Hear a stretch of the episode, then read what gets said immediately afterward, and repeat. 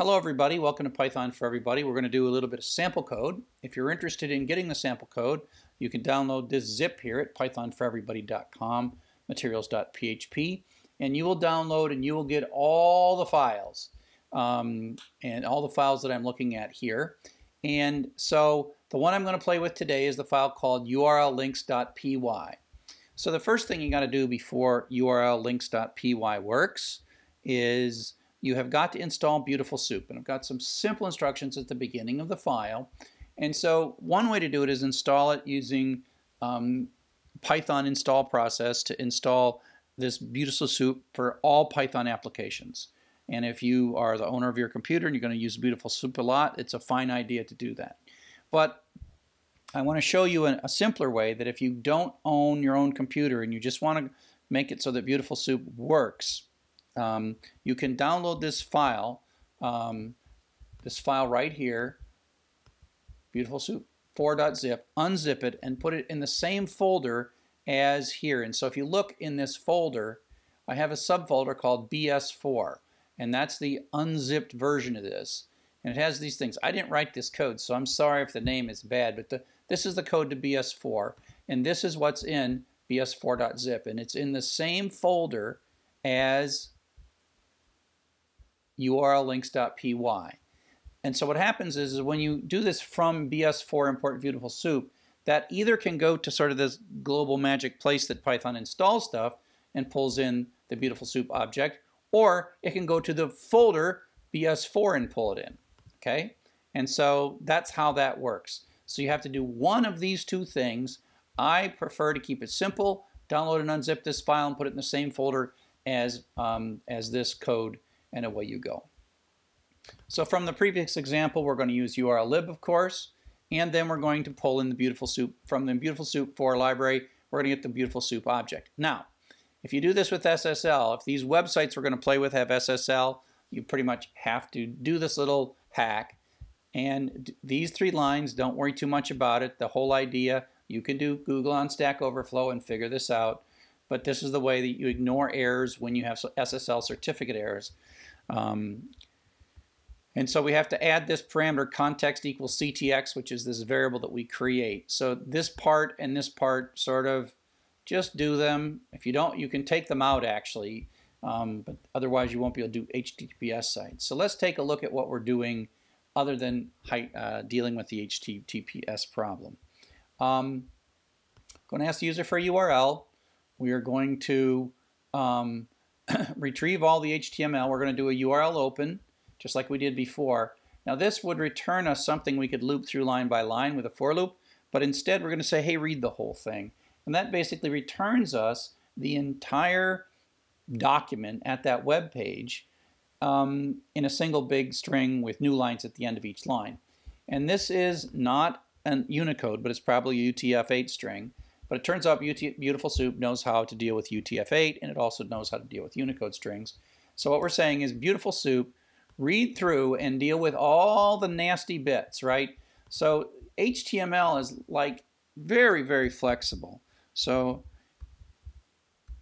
drchuck.com slash page one HTM. And so if we take a look at the source of this, view page source, make this bigger, you know, you might be able to do regular expressions, but do, it does things like break stuff across lines. There could be a line break here. There could be all kinds of things, right? And so writing, you know, regular expressions or splits or whatever is really hard for HTML. And so what we do is we someone has written this. It's called Beautiful Soup. And it's basically this is the code, and it's it's based on a, a joke from a children's story. Um, it it basically someone has just went through and figured all the bad things that could possibly happen when you're reading and parsing uh, HTML. So either you use it or you will slowly but surely derive all the things that it doesn't work. And so when we look at this line right here, this line at a high level is saying, we're giving you ugly, nasty HTML that could make no sense whatsoever. Please read it and have all the brains that you have and all the weird stuff, figure that out for us and give us back an object. I happen to call it soup. You don't have to call it soup. an object, and that is a proxy for that HTML. But this soup object is clean. And so what we can do is we can sort of retrieve all the anchor tags. So we can talk to this object and say, ask it, give me the anchor tags. What's an anchor tag?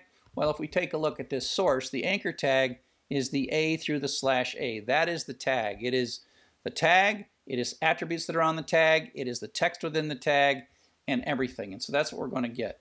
Now, I called it tags plural, not because plural matters at all, but because we're going to get a list of tags. Because even though this web page has lots and lots of tags, if we look at, say, drchuck.com,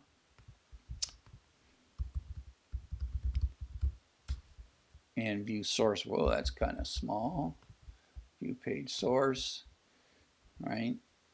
And we go look for slash, uh, A anchor tags. We got 45 of them and they all kind of have weird stuff in them, right? So this line will give us back a list of tags. It will give us all the tags in this document. So it goes, the tag goes from there to there. And then what we're going to do is going to write a loop to loop through all the tags. So that's basically hopping, like it's hopping through the document, sort of like this. That's what it's doing.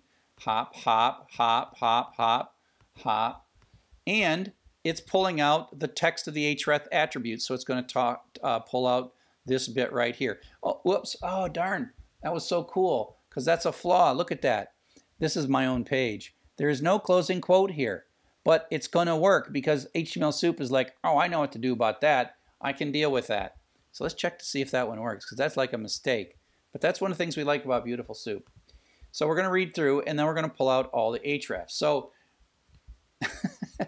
this is probably thousands of lines of code that you really don't want to run. So Python 3 URL links.py. And so let's start with a simple one, http colon slash slash www.drchuck.com. And it reads it. Oh, that's the, no, that's, that's actually the card one because we got a whole bunch. Let's see if Tsugi, see the Tsugi one worked. It found that one it's right after sakaiproject.org. Where is that? Is there another Tsugi? Oh, no, it didn't find that one. That's kind of funky. Look, it found it wrong. But that's okay. So you see it found all these and did a lot of nice stuff for us. If we do it Python 3 URL links .py and do the easy one, http colon slash slash www doctor dash chuck.com, page 1.htm, we will only see one. And there we go.